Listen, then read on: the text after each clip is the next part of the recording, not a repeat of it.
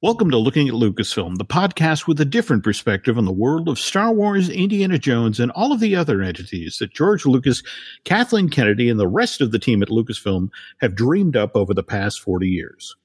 I'm entertainment writer Jim Hill, and my co host, the one, the only Dan Zehr, and I are recording this on Thursday, January 23rd. Um, and, and Dan, I, I don't know if you got this email. I, I got it literally an hour before we started recording, but it, it's a, a notice from the Star Wars Celebration folks. Um, and I, am just not making plans for February, but they're here, you know, they're here like, you really need to be making plans for August. August um, 27th. Yeah. No, right? Isn't that right? 27th, the first night of celebration. Yeah, in fact, that it's interesting you, you mentioned the 27th because what this notice started off with was mentioning that there are still single day tickets available but only for Thursday the 27th and then uh, the last day of the event, Sunday the uh, August 30th, right? That's right. So that's quite a that's quite a pickle because you basically are going to be in the middle in California, which is great, mm-hmm. but you won't be able to get into celebration except for the first and last days. But still, if you can get the tickets, you should get them. I mean, celebration is tremendous, tremendous fun. I cannot wait. again, the, the, the one time I did it in 2014. Again, in fact, the first time I met you in That's person. Right. Uh, uh, no, it, it, was great fun. There's a lot of really nice people and a lot of amazing panels. Um, but I, I, guess it, we should also point out that again, this is the Anaheim Convention Center, and what's kind of interesting is just tonight. Uh, Picard, the new uh, CBS All Access series debuts. And right. I I don't know if you've seen any of the, the trailers or anything out ahead of this this you know sort of continuation of the Star Trek: The Next Generation, but they've got the Anaheim Convention Center standing in for Starfleet headquarters, which is so cool. But and, I, I and the design of it really uh, really makes that work because it, lo- does look like that. Oh no, no, absolutely, absolutely. But but anyway, okay. Again, Anaheim Convention Center, and so you know this is just across the street, tiny little park, very barely worth mentioning. Um, but we were talking about the twenty seventh, and on the opening night of this year's Star Wars celebration, Disneyland is holding uh, a hard ticket event. Uh, they they're calling it Disneyland After Dark Star Wars Night. Um, and and had, had you heard anything about this or? I well, I saw the announcement on Twitter and I promptly texted Tom and Corey mm-hmm. and said, "Hey, we're going to go to this." And they said, "Okay, let's do it." Um, and I'm just thrilled because it sounds like Galactic Nights was at Disney World. Those couple times they did it, they had one in 2017 after Celebration Orlando. It was one of the mm-hmm. most fun times I've ever had at a Disney park, and that was really? before Galaxy's Edge existed. So. Mm-hmm the fact that they're going to have it and you're going to have access to that too with some of the biggest Star Wars fans on the planet uh, mm-hmm. at the coolest place to celebrate Star Wars at Galaxy's Edge while you've enjoyed the whole day of Star Wars celebration. I can't really think of it much better than that. Well, you, see that, this demonstrates our the clear difference between our ages, Dan. Because I'm, I'm the old fart, and you know, and it's the, the notion of uh, this event, uh, if you have a, a, ticket for this event, which by the way, uh, it's $109 per ticket uh, for ages three and up. But not on uh, sale yet. Not on sale. No, and that, that's that's that's that's definitely worth noting uh, because, and in fact, I'm not even sure the hundred and nine dollars is the price, but going by the other uh, three Disneyland After Dark events, uh, well, actually, four. There's one being held next week, uh, 80s oh, wow. night. Oh, cool. On uh, January 28th. Uh, but they've also got a Sweetheart Night in February, a Pixar Night in April, and I want to say a Villains Night in May. Um, is is 80s Night? Is that why Drew Taylor's been growing out that mullet all this time?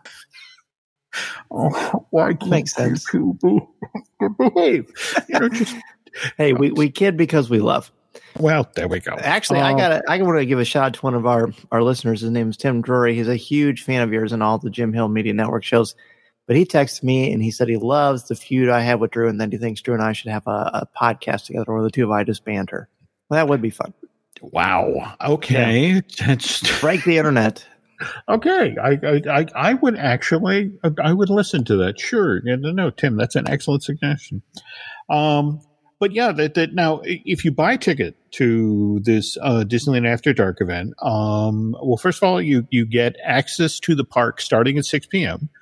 and the party itself doesn't get underway till nine and doesn't end until one o'clock in the morning. And see, again, that's that's the old fart part of me kicking in. I I actually I, didn't see that. Oh, that is going to be tricky, but uh, it'll be worth it. Well, that, and you you and I both know that there will be some sort of huge panel on come Friday morning that will probably start what at at ten and uh, so.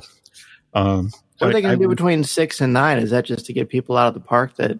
Yeah, sort of, sort of filter them out, and I, I, you know, I also have to assume that they're probably going to shut down Black Spire Outpost for a bit too, because there's a lot of stuff they're, they're setting up there. There's going to be immersive Star Wars themed photo opportunities. Uh, enhanced decor, like event merch, uh, and evidently special food and drink that'll be offered during it. And at some point in the evening, there's even going to be a special Star Wars themed fireworks spectacular. So, um, again, it, it really does sound worth checking out. All right, now, um, here's the big question that everybody listening to your shows wants to know. Mm-hmm. Are you going to be at Celebration and are you going to go to this event? Uh, I I feel like given that I missed out on Chicago, I have to go to the one in Anaheim. I I, I, I can't do this. I can't do this podcast with you unless you know that that's I'm you know. But on the other hand, I don't.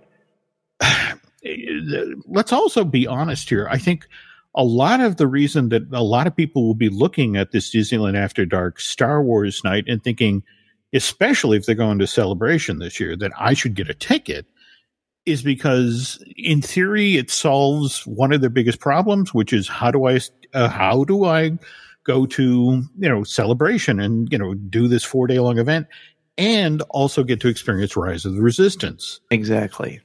Uh, but exactly. but here's the thing: there's nothing so far, uh, you know, within you know the the the information that they put up on the Disney uh, Parks blog about this uh, Star Wars night that says anything about whether or not you know you know how guests would get boarding groups uh, for Rise of the Resistance, and, more to the point.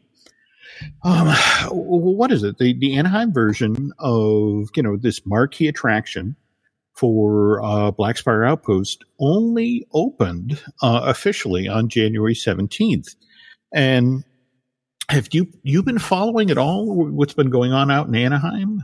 Uh, kind of loosely. I've seen posts on Twitter about when the boarding groups fill up, but I haven't really yeah. noticed much about uh, how the operation is going.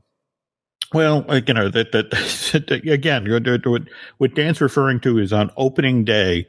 Um, inside of 45 seconds, uh, all of the boarding groups for, uh, uh you know, uh, Rise of the Resistance, uh, were taken.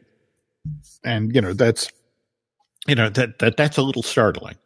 Uh, but what's happened since is uh, Disneyland's begun to experience this very interesting guest attendance pattern, and and, and uh, in order to explain this, I guess I need to point out that face it, Disney World is a destination resort. You know that, that people either fly in or drive down to Orlando and they book you know they they they know get vacation packages for you know Disney's resorts or they stay in hotels that are just off property on 192 or international. So you know these are folks who are there for a couple of days.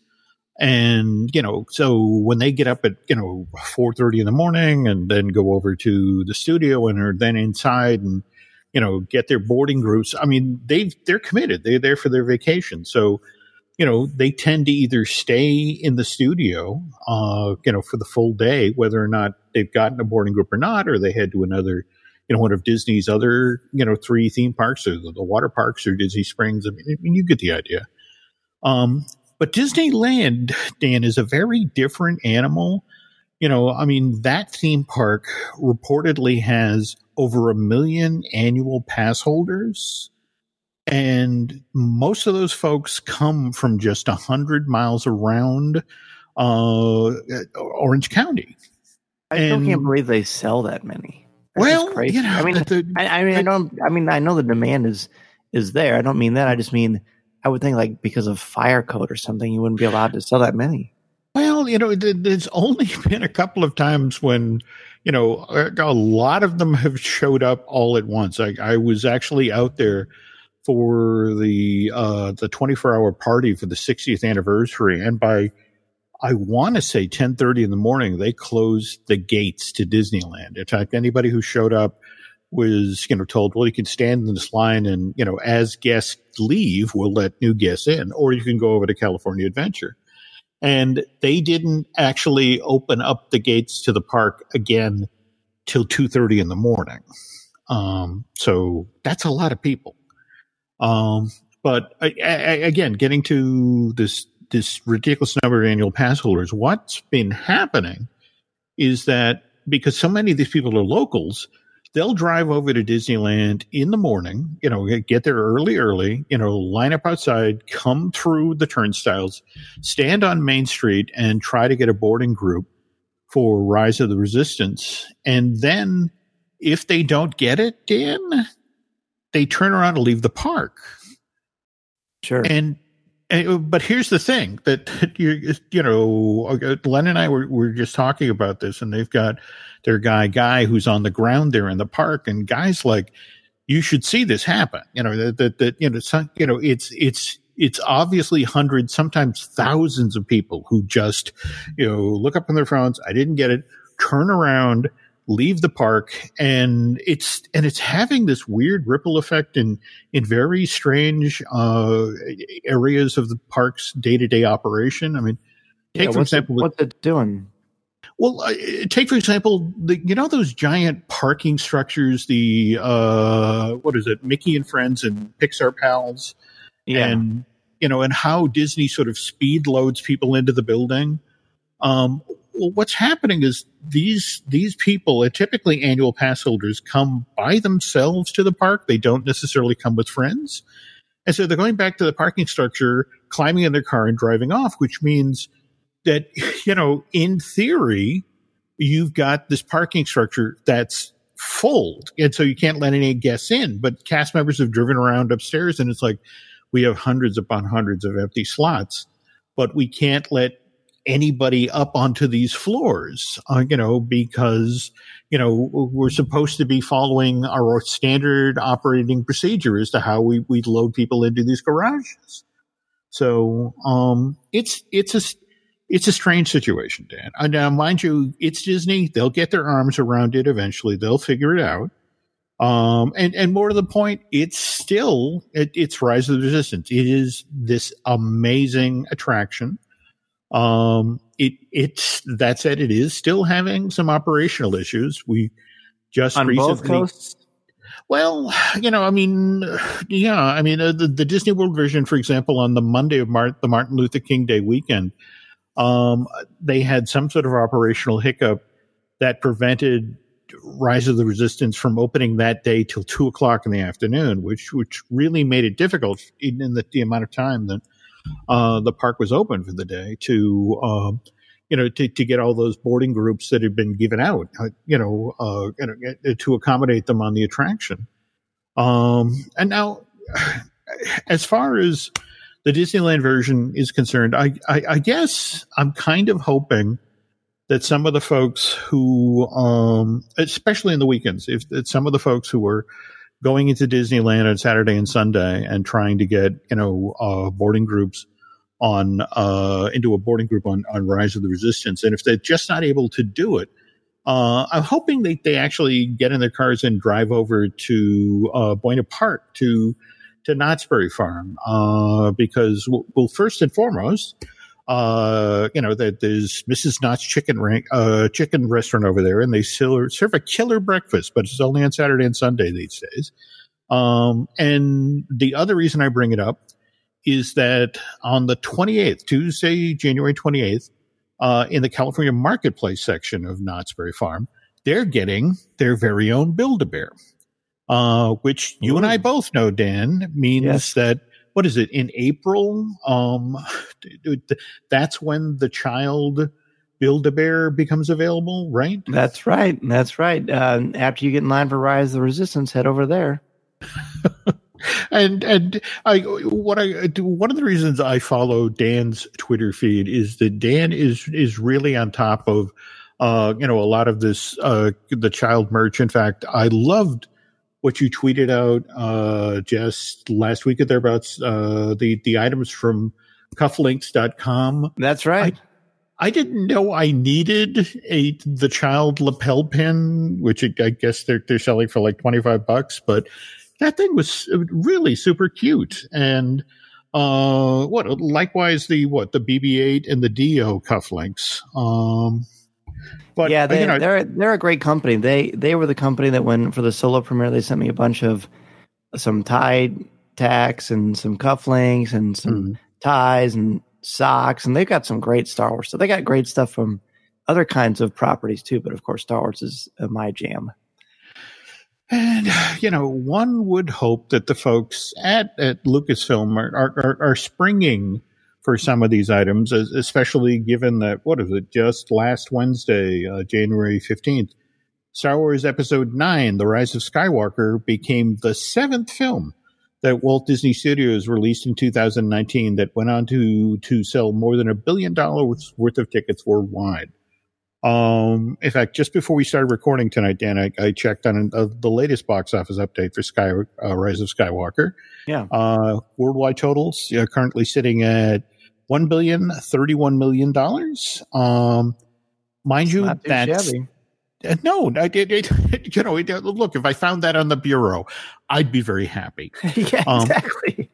You know, but but uh, on the other hand, we have to be honest here and point out that's roughly 300 million shy of what uh, Last Jedi earned worldwide when it was released in late 2017, early uh, uh, uh Uh, 2018. And if we're being completely honest, that total is less than half of what Force Awakens earned when it was released to theaters back in late 2015, early. But Force Awakens also had 10 years of anticipation because it was no Star Wars movie. Not not going to debate that. You know yeah. that that you know that that you know certainly you know that, that there were a lot of it. It was an event. You know, we all went back to theaters, but it's it's hard not to look at that J.J. Abrams film with you know again we're earned two billion sixty eight million worldwide which again is you know that that here's a second Star Wars film from J.J. Abrams, and it makes one billion thirty one million, uh, you know, uh,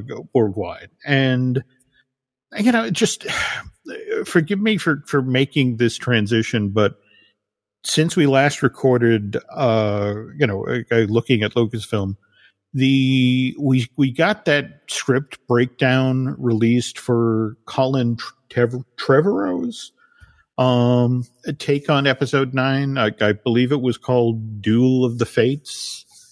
Yeah, that's um, what that's what uh, that's what they say. Yeah, and you know, a number of sources, uh, both in and outside of Disney, have confirmed that this this was actually the, the breakdown does pretty much conform to the first draft of the screenplay that uh, Trevorrow had been preparing uh, before he stepped away from the project in September of 2017. Um, prologue would this version of episode nine have been more successful at the box office than JJ's take on the final installment of the Star Wars saga? Dan, I think you and I both know it's kind of a waste of time to specul- speculate in a topic like this. I mean, right? Yeah, I'm gonna um, I'm gonna get to that right after I nail this jello to the wall. But that sounds like an Aaron Adams thing to say. Wow, all of you guys are rubbing off on me. Well, I mean, it's just look, it's a screenplay. Okay. And I, have got all sorts of scripts in my basement uh, for films that never got produced. Uh, really promising projects like uh, Roger Rabbit 2, Toon Platoon, uh, Kevin Smith's wonderful script for Superman Lives, and uh, Frank Darabont's take on Indiana Jones 4, Indiana Jones and the City of the Gods. Um, and, and all of these things read well, but that you just don't know if that would then translate into a, a successful motion picture. Exactly. Uh, Exactly. There's no guarantees. There's just no mm-hmm. guarantees. And plus, these things modify and change all the time.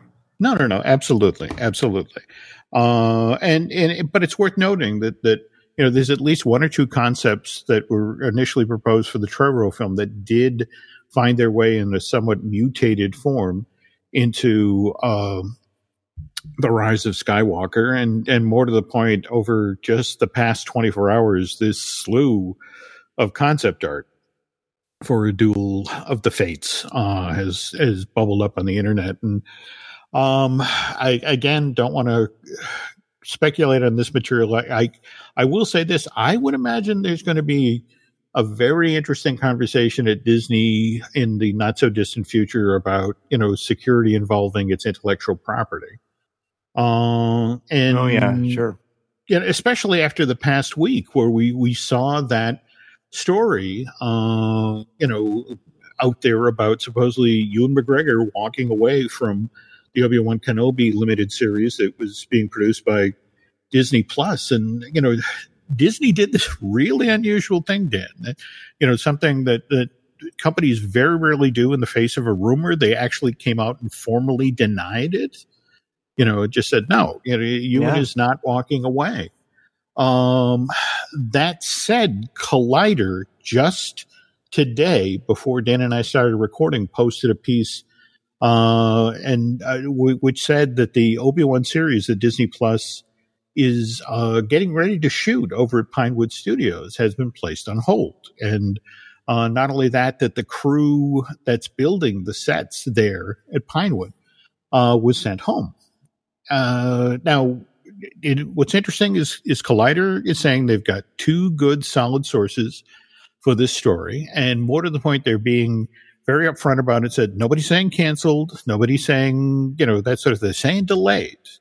So you know it it could be you know a, a, a script needs a little bit more polish, or it could be you know any number of things. Um, but uh, and it might even just be the creative process. Also, know, yeah.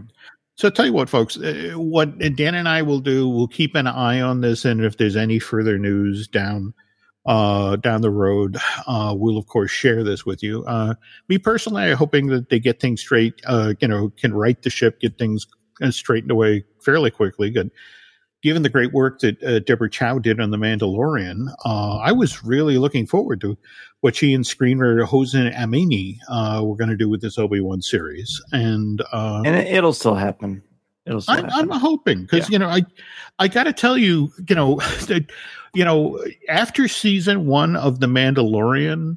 You know, I proved that you can do a really great Star Wars related project for television uh, but then again, Dan, you and I already knew that. You know, we've seen, you know, uh, Star Wars Rebels. Or for that matter, um, did you have you seen the the Star Wars the Clone Wars trailer for uh, season seven? That, that oh, have I? It's amazing. It's wonderful. so, what leaped out at you from that? Honestly, the best thing about this for me is that when I watched it, I felt like I was home again. I felt like I hadn't missed a beat. Clone Wars mm-hmm. looks um, uh, just as beautiful, if not more beautiful than ever has. It, all the mm-hmm. everything just looks in sync. Uh, a lot of the action, a lot of the things I noticed appear, make it appear that this is going to run concurrently with mm-hmm. Revenge of the Sith, which I think is brilliant. Uh, it, it, makes sense, especially when you show when they show Anakin, you know, embracing Padme and she's pregnant because she find he finds out in Revenge of the Sith that she's actually pregnant. You also notice, and this has been on on Twitter as mm-hmm. well but you notice a shot of of Depa Billaba with a, a small uh, Padawan by her side, which we can assume is Kanan Jarrus. I so that's just pretty slick found too. out about that today. That is so cool. It's very cool. I it just there's just so much promise. Mm, you know, and and and speaking of promise, uh, and now I know you and I were pre gaming before, uh, before the show, and you're a little bit behind on Star Wars Resistance, the animated series. And mm-hmm. I, have been tough on the show uh, previously, and I, I, wanted to say the episode that just ran this past Sunday, uh, episode 17 of season two, uh, which is entitled Rebuilding the Resistance. I, I think it's one of the strongest episodes in a long time. And, and again, I know you haven't seen it, Dan, so we're not going to talk about it in detail. But what I think is really great about this show is it clearly shows the stakes when it comes to dealing with the First Order and, you know, the, the, the sacrifices that the resistance sometimes just has to make. So um, to, to, get caught up there because I, I, really want to talk about that show, especially since we're oh, coming will. up on episode 18, which is supposedly the last one of the series. So that's right. That's so. right. And well, and and and you know the the reason you have to celebrate good Star Wars related television is because there has been, well, I'm not going to say bad, but there has been some weird Star Wars stuff found on television. And in a moment, Dan and I are, are going to discuss the the those infamous Star Wars sketches that aired in in September '77 on the Donny Marie show and the the short lived Richard Pryor show.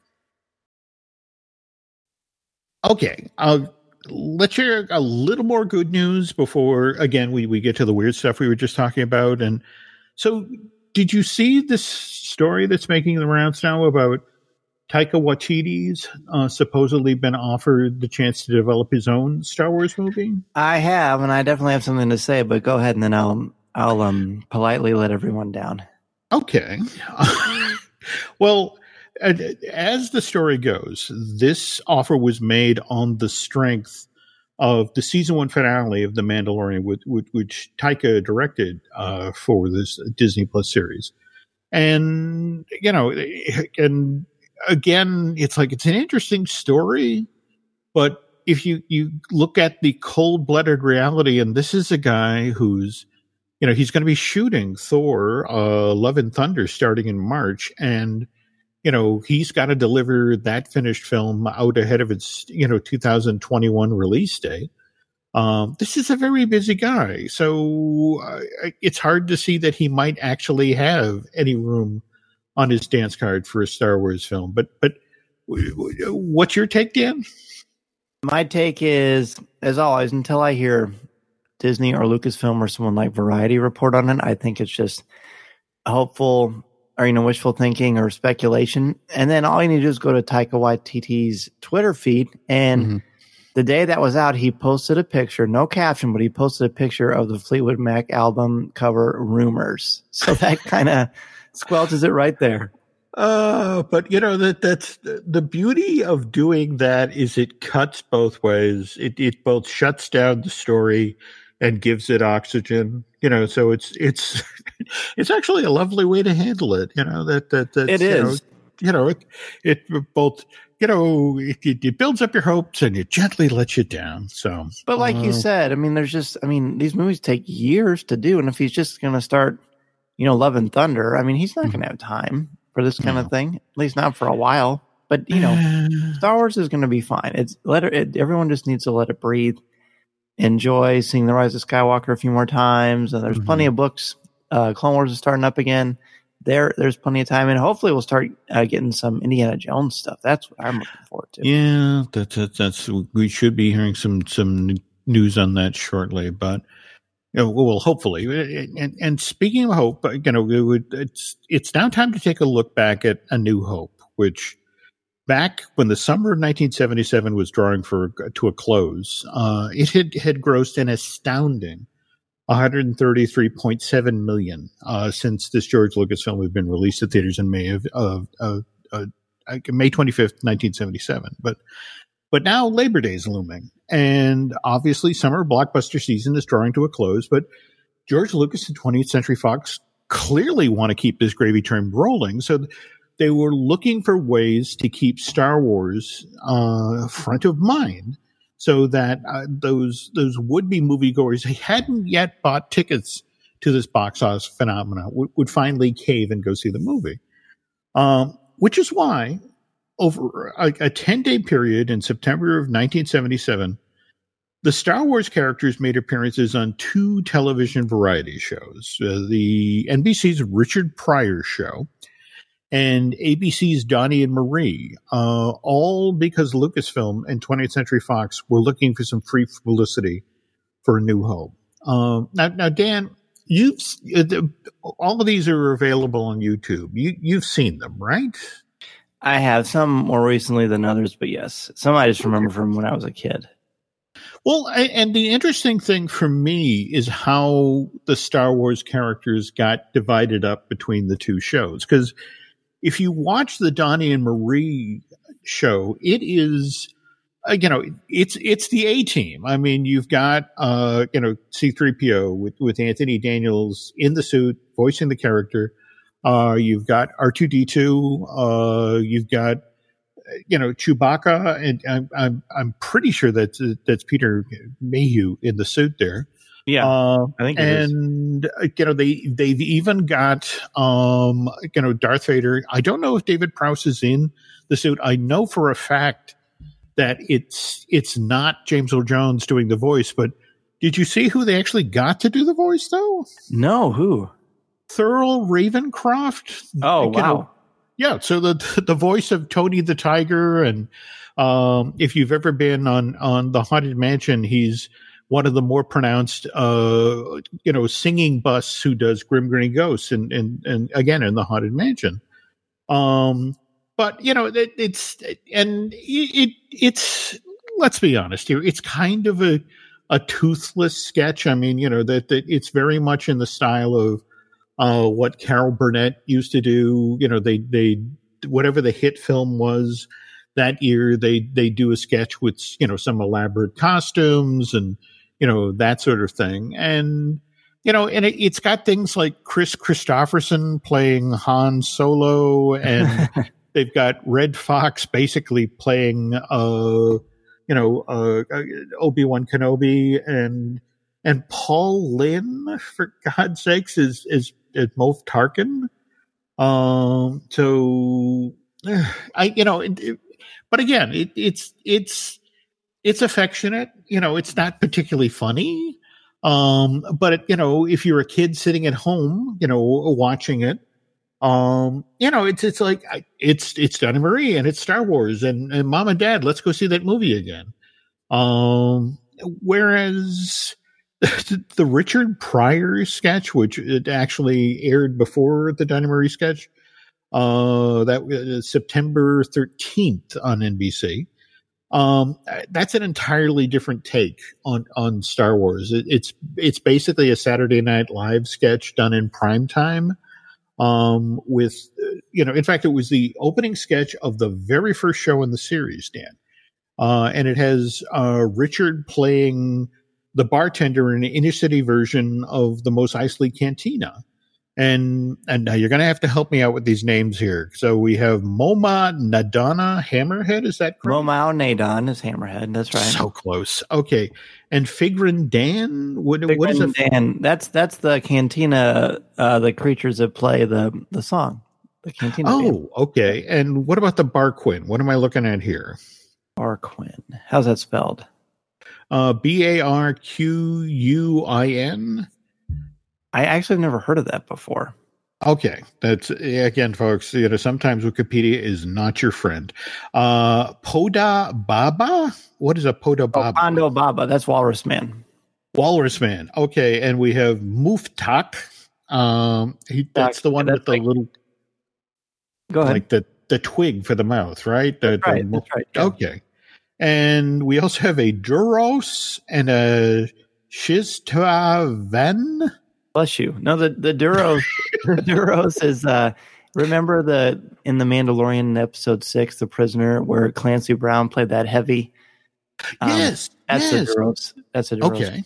Yeah. And, and the Shistavan, we, we got anything for that? Or? Spell that one. Uh, this has got to be riveting podcasting for people. Uh, V A N E. Hmm. I'm not sure. That one doesn't ring a bell. Okay. Well, anyway, again, these are you know if you if you saw the movie, these these are, and and this isn't a question of approximations of the makeup. These are the the costumes. Lucasfilm, you know, sent them down, uh, you know, to to be used in this sketch. And and supposedly, what makes this especially interesting is that Rick Baker, the guy who developed a lot of these makeups for the Mos Eisley Canteen, supposedly was there uh, to help get them ready for television. And um, it's I, I don't know if you you recall from seeing the sketch, uh, Dan. It's it's really is kind of slapped together, uh, you know, in that there's at least a couple of these Star Wars heads on characters that are then dressed in the distinctive orange leather outfits that the orangutan characters wore in 1968's Planet of the Apes.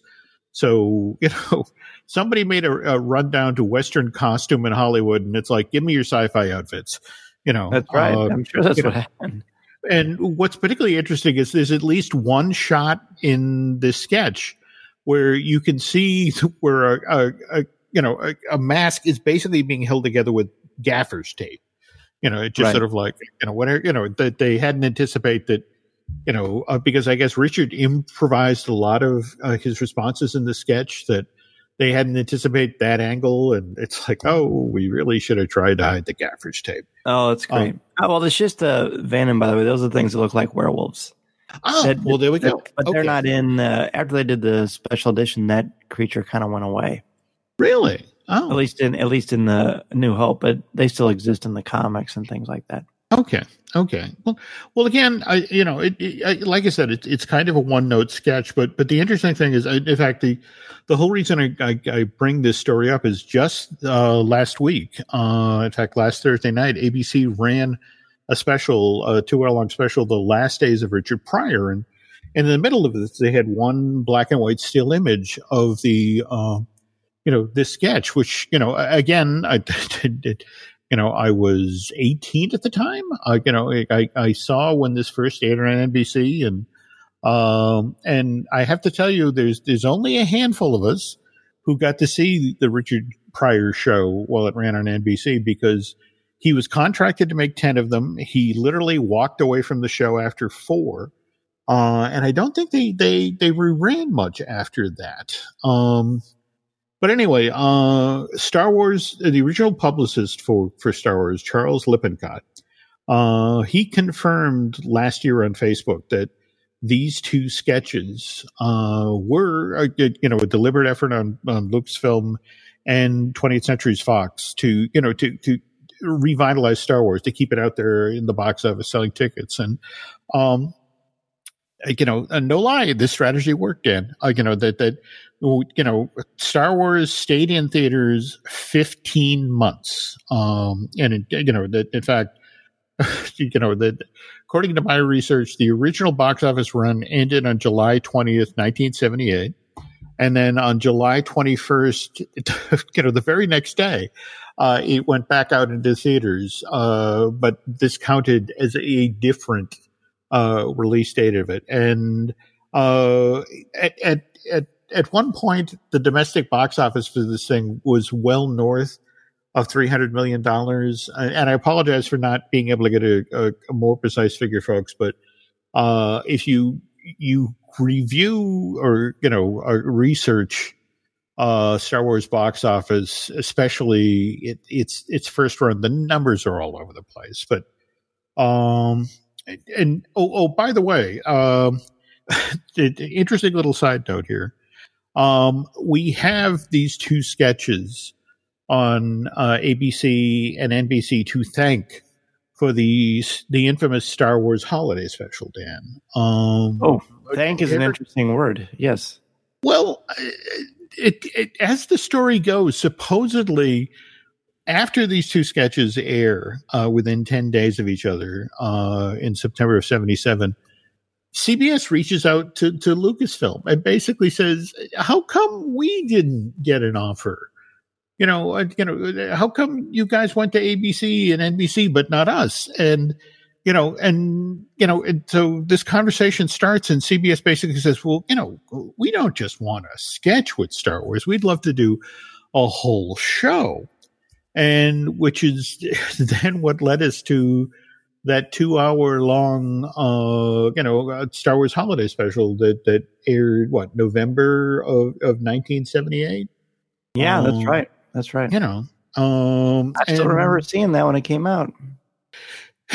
You know, that one I don't think I caught in uh you know in real time. Uh i think oddly I, ironically enough i think it was managing a movie theater at the time and couldn't go home or you know couldn't be in front of a television to watch it when it aired. And then it disappeared so quickly. Um you know i, I have uh my, my friend arlen miller you know one of his his proudest possessions is uh, you know that this dub of a dub of a dub of a dub of you know uh, of a VHS of the Star Wars Holiday Special, and you know that you, you knew you'd been welcomed into his inner circle when he sat you down and, and and just you have to watch this. You won't like it, but you have to watch this.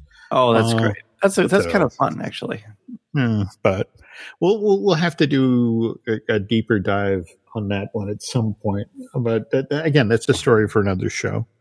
Uh, but but speaking of other shows, Dan, Okay, so we we we've busted up the Coffee with Kenobi network, and uh, folks are off doing their own shows now. But mm-hmm. you still have uh, your own set of uh, incredibly strong podcasts. Uh, uh, what are those again? It's Coffee with Kenobi, which of course you can find each and every week. We want to make you think. We want to mm-hmm. make you laugh. We certainly take the subject matter seriously, but not ourselves. And every week I have a different guest hosts with me from the world of Star Wars podcasting, blogging, actors, creators, fans, just you name it. We just try to get as many people on as possible because when I started podcasting, I just wanted a voice in fandom, and I think it's important to be able to give back and allow other people a chance to do that. And that's what we hope Coffee with Kenobi does for everybody else. And we also have a Patreon page with an exclusive podcast called CWK Pour Over. We got Disney Dish with Len Testa. We got uh, Marvel Us Disney with the amazing Aaron Adams. Uh, we have I Want That with Michelle Valladolid. Uh, we have uh, Universal Joint with Dustin Fuse. Uh, and, and then we have fine tuning with Drew Taylor, who's a fine, upstanding individual. Don't believe what Dan says. He's a perfectly fine gentleman. Uh, and then, of course, the show you're listening to right now. So, um, tell you what, folks, if you could do Dan and I a favor, uh, if you could head over to iTunes and not only rate Looking at Lucasfilm, but also Coffee with Kenobi, uh, you know, that, that rate and recommend that that helps us get us additional ears and eyeballs. And more to the point, if you really, really, really like what you've heard here uh, tonight, um, you know, if you could go over to Bandcamp and subscribe. Uh, well, that that makes it possible for us to afford $109 tickets to go to Star Wars Night at, at Disney After Dark, which um, okay, Dan, I promise this year I'm going to make it the Star Wars celebration. And if you're going to Star Wars night, I will get myself an extra black coffee and try to stay up till 1 a.m. I love um, it. I love it. We'll, just, we'll, we'll be at Oga's. That's where we're okay. yeah. Oh, do they sell coffee at Oga's? Oga's? I th- by then they probably will, just for this event. Okay. So, all right. So now all we have to do is figure out how to get on Rise of the Resistance. So, um, anyway, folks, if you have any ideas about that, please let us know. Uh, but beyond that, Dan and I will be back with a new Looking at Lucasfilm shortly. So till then, thanks for listening.